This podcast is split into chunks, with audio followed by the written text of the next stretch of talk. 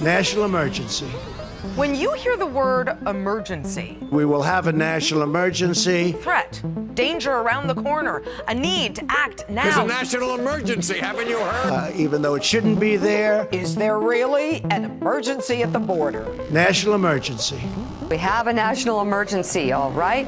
Its name is Donald Trump. And they will sue us in the Ninth I Circuit. think he lost the government shutdown, so he's giving himself a performance trophy so he can say, I'm a winner. And we will then be sued. president himself essentially saying it's not a national emergency. We will have a national emergency. There's no emergency.